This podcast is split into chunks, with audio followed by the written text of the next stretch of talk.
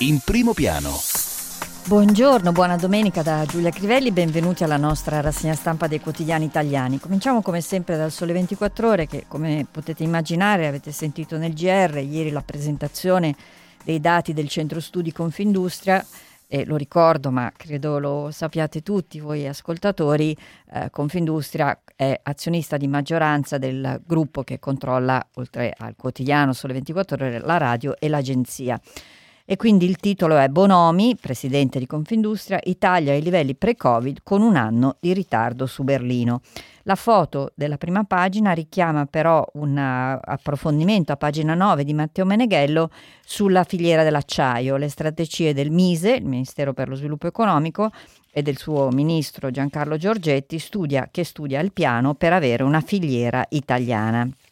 Questo tema della filiera ritorna, vedremo anche, per esempio c'è anche negli Stati Uniti un problema con la filiera dell'elettronica e in particolare con la mancanza di chip, quindi ogni paese è alle prese nella questa fase della pandemia, speriamo di imminente uscita dalla pandemia, con tutte le criticità delle varie filiere. Nel nostro caso qui si parla di quella dell'acciaio ma anche di tantissime altre. Gli approfondimenti su questo, sui dati del centro studi Confindustria, pagina 2 e 3 del Sole 24 Ore.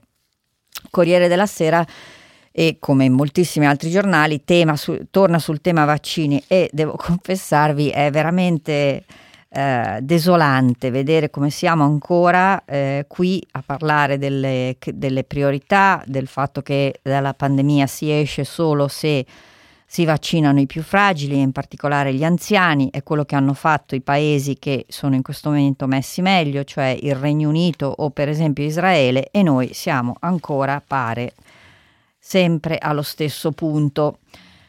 Il Corriere della Sera, AstraZeneca, offensiva europea, così i vaccini stanno frenando il virus, meno contagi tra sanitari e over 80. Purtroppo però se si vanno a vedere poi i dati, appunto, non siamo ancora in sicurezza per quanto riguarda appunto la categoria più fragile, che è quella degli over 80, over 90, over 80 e over 70.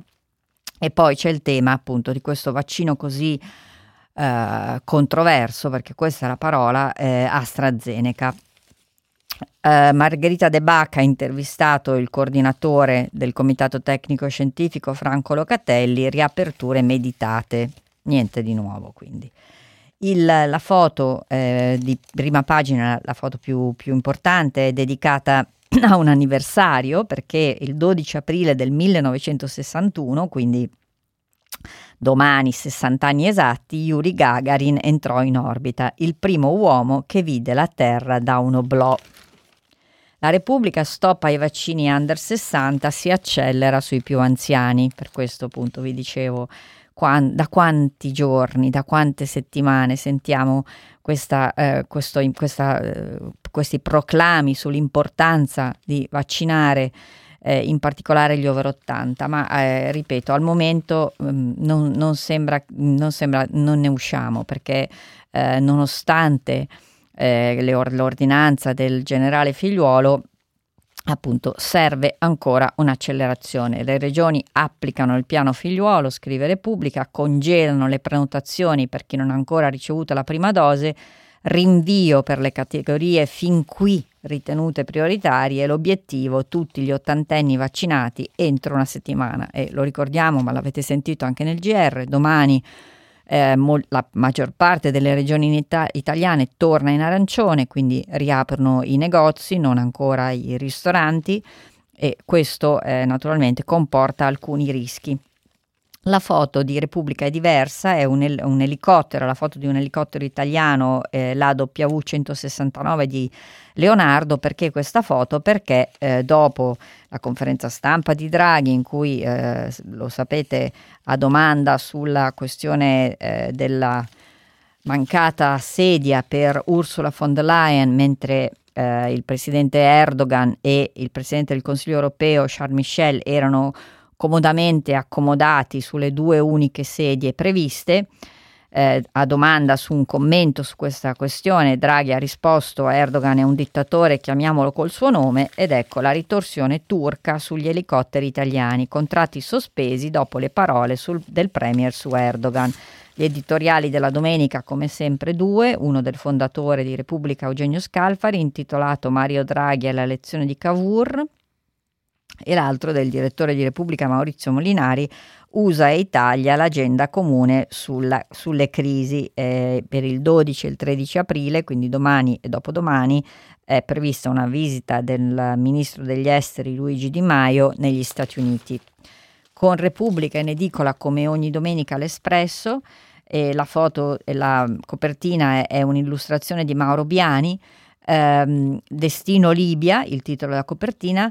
Reportage dal paese mediterraneo, 10 anni dopo la caduta di Gheddafi, l'affare è la grande ricostruzione. Draghi rinsalda i rapporti e tace sui diritti umani, mentre in Italia le inchieste sulle ONG e i giornalisti si rivelano un flop giudiziario e politico.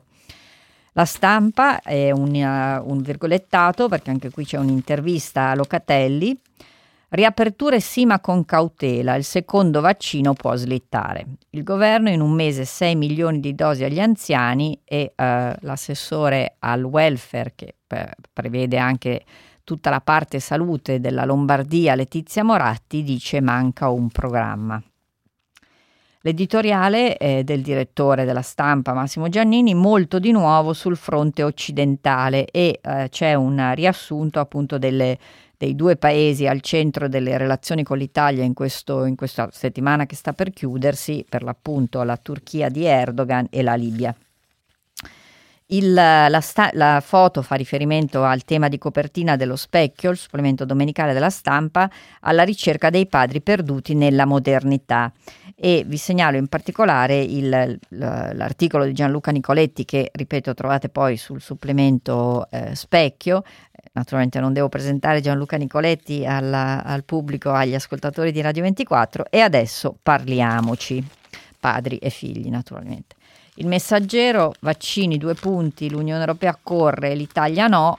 Purtroppo questo è il riferimento al confronto, in particolare con Francia e Germania, che hanno già superato quello che per noi resta ancora invece un obiettivo, cioè 500.000 vaccinazioni al giorno.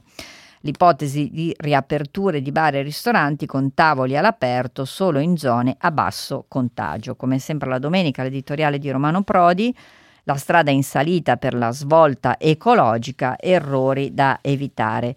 Una notizia che ha soltanto il Messaggero, poi trovate una pagina intera all'interno, pagina 14, laurea riscattata con lo sconto, pronta la proroga, in arrivo l'estensione dei termini per utilizzare gli anni di studio per il conteggio della pensione.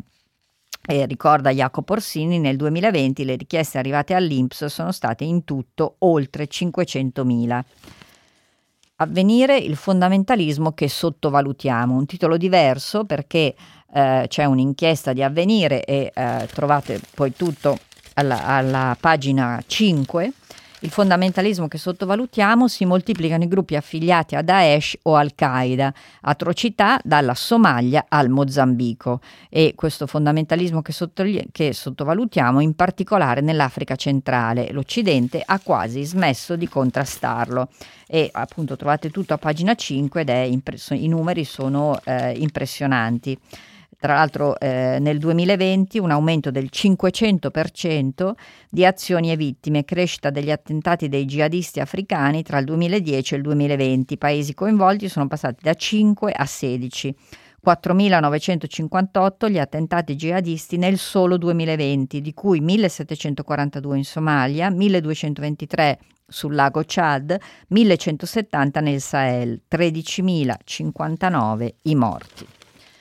Il Giorno, flop vaccini, eccoci qua, manca il 25% delle RSA, cioè le residenze per anziani. Un ospite su 4 deve ricevere la seconda dose, e sapete che benché i dati dicano che già con la prima dose c'è una buona copertura, finché non sia ricevuto anche la seconda dose, questa copertura non è sicura. Il 9% non ha avuto neppure la prima, completato solo il 39% degli over 80. Riapertura, ipotesi 19 aprile, a teatro, al cinema con tampone e mascherina FFP2 e poi una guida, la guida, ecco dove ci si contagia di più all'interno, da pagina 3 a pagina 7 del giorno. Il giornale apre su, a differenza di quelli che abbiamo visto fino adesso, sulla sentenza arrivata ieri sul caso Gregoretti, uno dei due processi dove è imputato Matteo Salvini per fatti riferiti a quando era ministro dell'Interno nel primo governo Conte. Salvini innocente, Conte perde ancora. Il PM chiede di non processare il leghista, nessun sequestro, decise tutto il governo. Crollano anni di bugie di Giuseppi and Company. E la foto invece fa riferimento alle dichiarazioni dell'ex presidente brasiliano Inácio Lula da Silva. Lula chiede scusa al compagno Giorgio, Battisti assassino, non avevo capito. Sapete che poi invece Battisti è stato estradato quando presidente del Brasile è diventato Bolsonaro. Libero, il PM, scagionare il leader leghista, chiedano scusa a Salvini. L'ex ministro ha condiviso la linea col governo sui migranti, non va processato. I giallorossi avevano votato sì per rinviare a giudizio il capitano, adesso si vergognino. La Verità invece torna sulle inchieste sul commissario straordinario per l'emergenza Arcuri, che come sappiamo è stato sostituito con l'arrivo di Draghi dal generale Figliuolo e resta però amministratore legato di Invitalia. Arcuri sotto inchiesta per peculato. L'ex commissario è iscritto per l'appropriazione indebita contestata ai pubblici ufficiali, un reato che prevede fino a 10 anni e mezzo di reclusione. L'accusa è contenuta nel fascicolo sulle maxi forniture di mascherine cinesi da 1,25 miliardi di euro. Silurato da Draghi, è ancora amministratore legato di Invitalia, la partecipata che deve risolvere, tra le altre, la grana Ilva. La foto è dedicata al ministro della Salute Speranza, il caso MS in guai a Speranza. Il tema è quello del vice direttore vicario dell'OMS Ranieri Guerra, che è appunto indagato da qualche giorno ed è stato anche per molti anni consulente del ministro Speranza al Ministero della Salute. Ultima prima pagina, prima di lasciarci un attimo, dove sentiremo anche l'aggiornamento sul meteo. La prima pagina del Fatto Quotidiano, che ha invece un'apertura diversa, si occupa di Ferramonti, il gel definito Jelly Boy, che disse, che tra le molte intercettazioni, disse a Maria Elena Boschi: via Conte e vi aiuto, trame massoniche. Domani sera, un'anticipazione di quello che si vedrà su Rai 3, il colloquio rubato con l'ex tesoliere della Lega, definito appunto un Jelly Boy. Ho detto a Maria Elena che se buttavano giù quel cretino, magari le davamo una mano. E noi invece ci lasciamo un attimo per una pausa. Tempo in diretta. Il fronte depressionario giunto ieri sull'Italia è ancora attivo e provocherà anche nel corso di questa giornata festiva diffuse precipitazioni, con particolare interessamento del nord e di parte delle regioni centrali. Pioverà già in mattinata quasi ovunque sulle nostre regioni centro-settentrionali, ma in particolare al nord e sulla Toscana. Poi durante le ore pomeridiane i fenomeni potranno risultare localmente anche di moderato o forte intensità, addirittura carattere di nubifragio sulla Liguria centro-orientale. Andrà invece decisamente meglio al sud, dove ci saranno anche diverse schierite con il cielo che presenterà una copertura nuvolosa più irregolare. Temperature sostanzialmente stazionarie su tutti i settori, più fresche in presenza di precipitazioni. Con le previsioni di ilmeteo.it per il momento è tutto. Per restare sempre aggiornati scaricate la nostra app ufficiale. Un saluto da Stefano Ghetti. In primo piano. Ancora buongiorno e buona domenica da Giulia Crivelli. Ci mancano un paio di prime pagine. Quella di domani, come sempre 2 gli articoli in prima pagina. 1 torna al tema dei vaccini e dell'emergenza di completare questa vaccinazione degli anziani. Le categorie parallele, gli anziani rischiano di restare ancora indietro. E poi il commento di Piero Ignazzi, politologo: il PD si vuole accontentare di fare la ruota di scorta, quindi che cosa significa per il PD governare con la Lega di Matteo Salvini. Il manifesto terapie d'urto, Questo è un tema, è un'apertura molto originale del manifesto, perché si parla di recovery plan. Sapete che ci siamo quasi alla presentazione ufficiale all'Unione Europea di questo recovery plan per ottenere i fondi del recovery fund. Ambiente, salute, trasporti, lavoro e welfare, un recovery plan alternativo a quello del governo esiste, lo ha portato ieri nelle principali piazze italiane la Società della Cura, una rete di 1400 tra associazioni, movimenti e sindacati. Nessuno si salva da solo. E poi due notizie che hanno grande risalto sulla prima pagina del manifesto. La prima è questa multa data al governo cinese ad Alibaba, il colosso dell'e-commerce e non solo. Alibaba multata, piattaforme avvisate, 3 miliardi di dollari circa per pratiche monopolistiche. E poi in prima pagina anche un altro anniversario, quello dei 30 anni della tragedia della Moby Prince. Se ne è parlato tanto anche a Radio 24 venerdì, in particolare durante Effetto Giorno è intervenuto Angelo Chessa, che è il presidente dell'Associazione delle Vittime, ma è anche il figlio del comandante della Moby Prince. 30 anni senza tracciati radar, verità in alto mare, perché questo purtroppo è, come trovate appunto poi a pagina 3 del manifesto, 140 morti e 30 anni dopo, verità e giustizia in alto mare. Era l'11 aprile del 1991 quando appunto la Moby Prince, un traghetto, si scontrò con una petroliera dell'Agip e il risultato furono appunto quelle 140 morte. Ieri è intervenuto anche il Presidente della Repubblica Sergio Mattarella sulle responsabilità dell'incidente e sulle circostanze che l'hanno determinato. È inderogabile ogni impegno diretto a fare intera luce. Pensate appunto, 30 anni. Ma torniamo sul Sole 24 Ore per gli approfondimenti dalle pagine interne. Una pagina di Nicole degli Innocenti, primi 100 giorni di Brexit, perché tanti sono passati dalla data in cui effettivamente è diventata operativa l'uscita del Regno Unito dall'Unione Europea. Londra ha ben poco da celebrare. Se l'attenzione di tutti è su pandemia e progressi contro il Covid, innegabili, la realtà è che il distacco dalla UE ha solo portato problemi a economie e imprese. E poi c'è la ferita aperta nel mare d'Irlanda, tra l'altro in questi giorni, anzi ormai da quasi 10 giorni, a Belfast ci sono scontri. I motivi sono tanti, ma sono anche innescati dalla questione non risolta appunto dopo la Brexit dei confini con l'Irlanda. Vi dicevo l'approfondimento sulla filiera dell'acciaio, pagina 9, Giorgetti studia il piano per difendere la filiera italiana, progetto del MISE per mettere insieme i pezzi del puzzle dalle aree di crisi, a partire dall'Ilva naturalmente, ai produttori da forno elettrico. Rotaie, banda stagnata, refrattari e cilindri di laminazione sono tra le competenze da preservare. Molto interessante l'approfondimento a pagina 11 di Maximiliano Ancellino e Isabella della Valle sul risparmio gestito. Boom in Italia, ma in 10 anni crescono soprattutto i big esteri. I dati di Prometeia: in un decennio il patrimonio gestito in Italia è passato da 1.000 miliardi a oltre 2.400, ma la quota delle società italiane è scesa al 67% dal 78,53%, in forte aumento la presenza americana e francese e l'analisi appunto di Isabella della Valle, aumentano le offerte ma per i risparmiatori rischio disorientamento. E torna il grande tema dell'educazione finanziaria che sapete in questo paese stenta ancora. Un altro approfondimento la domenica, un approfondimento che riguarda il fisco, Maurizio Leo, pagina 13 del Sole 24 Ore, marchi e know-how, il fisco dice sì alla rivalutazione.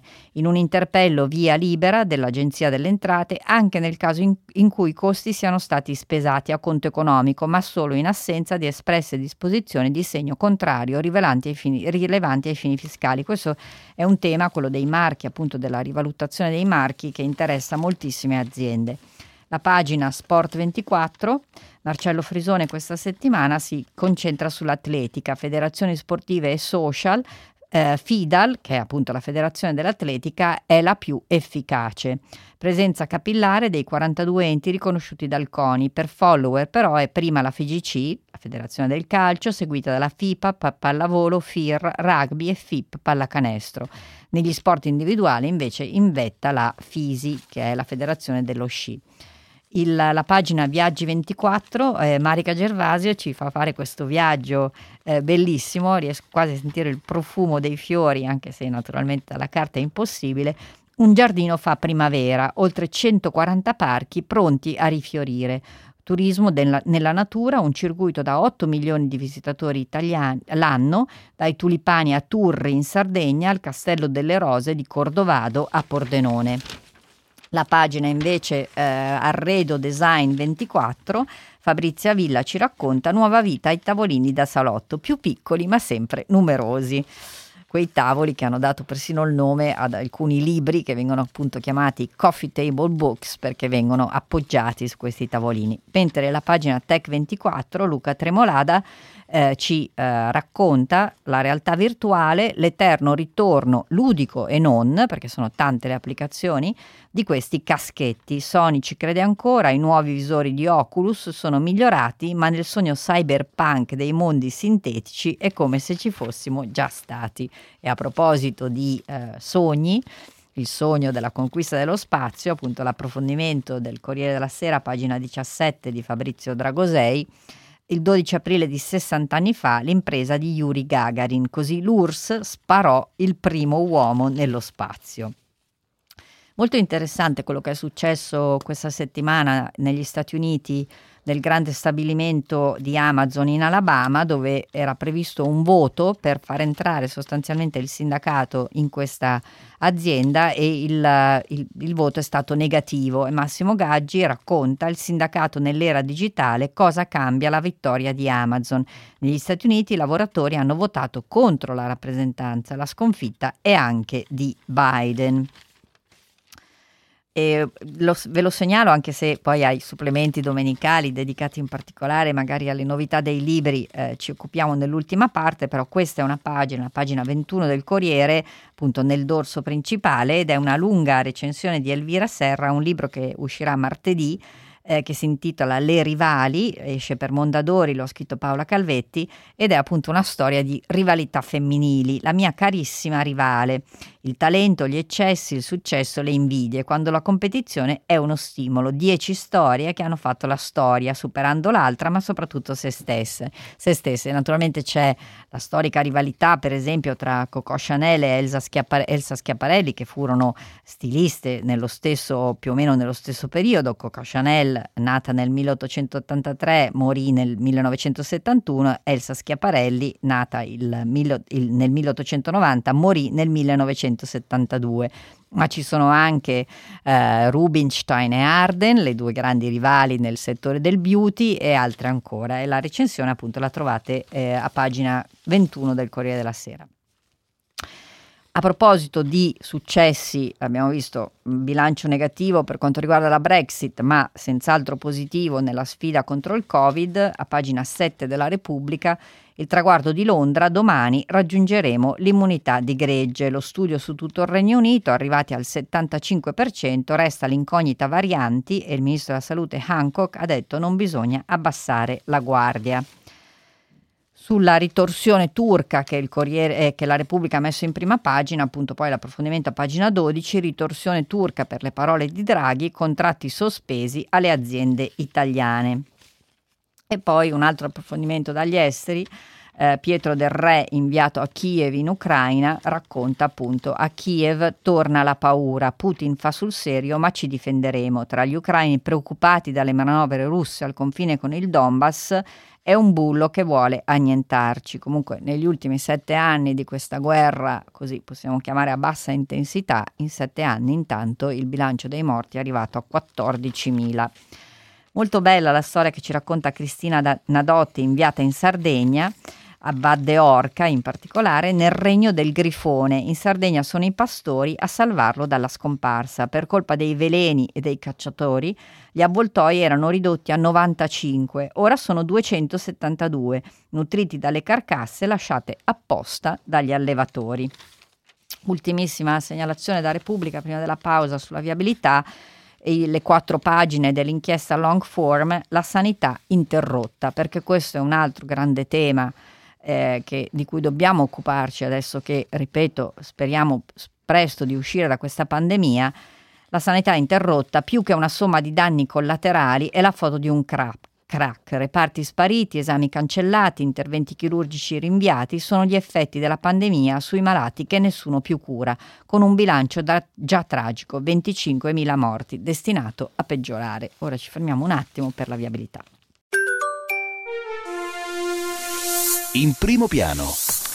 Ancora buongiorno da Giulia Crivelli, alcune altre segnalazioni dalle pagine interne per capire appunto oltre alla pandemia che cosa sta succedendo. Sulla Stampa Emiliano Guanella ci racconta oggi le elezioni in Perù, sfida a 7 per la presidenza, il Perù in crisi, sogna la svolta. Il Perù è uno dei paesi del Sud America che ha gestito con minor successo la pandemia, quindi si va a votare però appunto tra crisi economica e crisi sanitaria ancora in corso. Un approfondimento dal Messaggero sulla strage dei ciclisti, i nuovi pericoli, un morto ogni 48 ore e, sottolinea il Messaggero, ricordiamo che c'è il lockdown, quindi comunque ci sono meno auto per strada, incidenti stradali, furti e violenze, tutte le statistiche sono in calo tranne quelle che riguardano i decessi, 44 in 3 mesi. E poi, visto che abbiamo parlato della guerra silenziosa, possiamo dire così, o a bassa intensità, in Ucraina, al confine tra l'Ucraina e la Russia, ecco, l'Avvenire fa un approfondimento su tutte le guerre e ai tempi della pandemia. Le pallottole uccidono più del Covid, mentre Haiti aspetta ancora i vaccini. I tragici danni collaterali della crisi sociopolitica, 200% è l'incremento dei sequestri nei primi 3 mesi del 2021 rispetto allo stesso periodo dell'anno precedente, sempre appunto ad Haiti. E poi c'è, come sempre sull'Avvenire, il barometro, possiamo dire così, della pandemia con tutti i paesi e i contagi nel mondo. Sono 192 i paesi colpiti, e finora praticamente 3 milioni di vittime e quasi 135 milioni i contagi. Un'altra guerra che l'Avvenire definisce segreta, la guerra segreta in mare, Iran-Israele a rischio scontro. E poi un approfondimento su un altro paese, qui per esempio oggi notizie sui quotidiani non ce ne sono, solo sul Giornale quello che sta succedendo in Myanmar. Fabio Polese da Bangkok racconta la polveriera birmana, il rischio di guerra totale con tutte le etnie armate. Ultimissima segnalazione, perché questo è uno dei temi così un po' per me da mani sul volante, l'avrete saputo, la RAI si è aggiudicata le partite del mondiale di calcio del Qatar 2022 con 190 milioni, praticamente 80 più di quelli che aveva offerto Mediaset. Se andrà bene la Rai ne perderà 50. Viale Mazzini ha strapagato i mondiali 2022 in Qatar, tanto i guai saranno del prossimo CDA. Ma passiamo nei pochi minuti che ci restano ai supplementi domenicali e cominciamo come sempre dalla domenica del Sole 24 Ore e dal breviario di Gianfranco Ravasi, che questa settimana si intitola Dire e fare. E la citazione è questa. Il mondo si divide tra persone che realizzano le cose e persone che ne prendono il merito. Cerca, se puoi, di appartenere al primo gruppo. C'è molta meno concorrenza. Così scriveva a suo figlio Dwight Morrow, diplomatico e senatore statunitense morto nel 1931, introducendo una linea di demarcazione tra il dire e il fare, linea che è ancora oggi ben netta in tutti i settori dell'esistenza e della storia. Anche Gesù formulava un principio analogo per la stessa esperienza di fede. Non chiunque mi dice «Signore, Signore» entrerà nel regno dei cieli, ma colui che fa la volontà del Padre mio che è nei cieli. Nella frase di Morrow ci sono però 2 elementi ulteriori che si potrebbero sottolineare. Innanzitutto egli colpisce quelli che non solo dicono e non fanno, ma che se ne prendono il merito. E questo è un dato di fatto scandaloso. Sopra il paziente lavoro di molti, spesso si impianta il vessillo di chi si attribuisce il merito dell'opera. E l'atteggiamento altezzoso e arrogante di chi sa di poter controllare l'opinione e la comunicazione. È il comportamento di chi riesce a sgomitare e a mettersi sempre in prima fila. È la fermezza delle facce di bronzo che non hanno pudore nel falsificare la realtà, facendolo anzi in modo convincente. Morrow poi ricorda al figlio che l'ambito dei veri operatori ha minore concorrenza perché molti si preoccupano più dell'apparire e dell'inganno e dunque nell'orizzonte della generosità umile, silenziosa e paziente che ci sono i pochi veri eroi.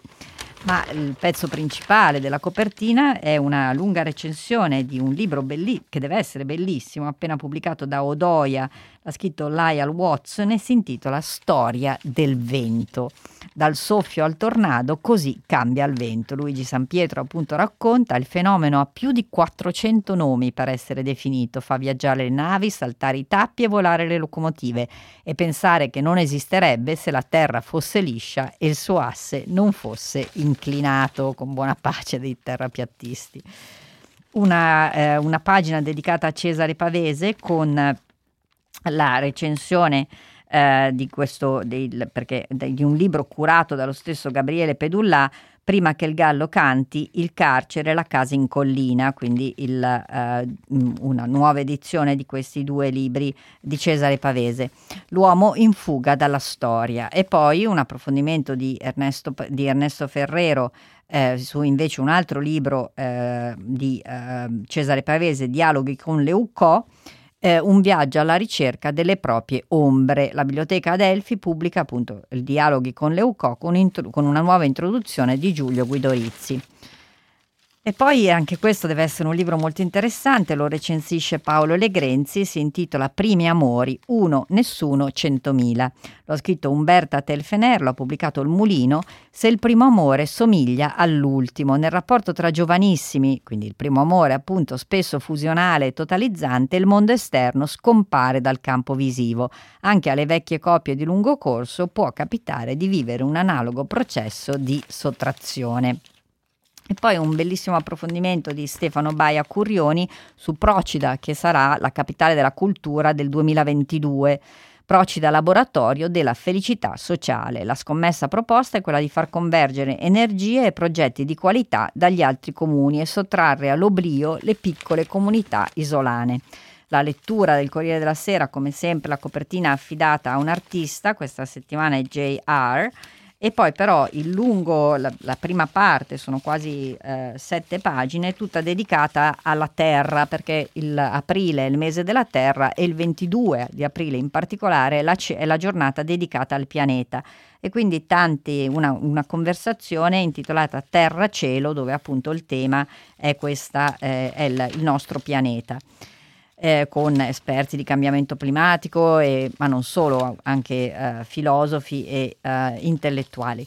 Molto interessante devono essere questi altri due libri dedicati al nostro satellite, la Luna. Diversamente strani, i pianeti non hanno sosia, quindi il libro della Luna, storia, miti e leggende, ma anche Quando la Terra aveva 2 lune, la storia dimenticata del cielo notturno.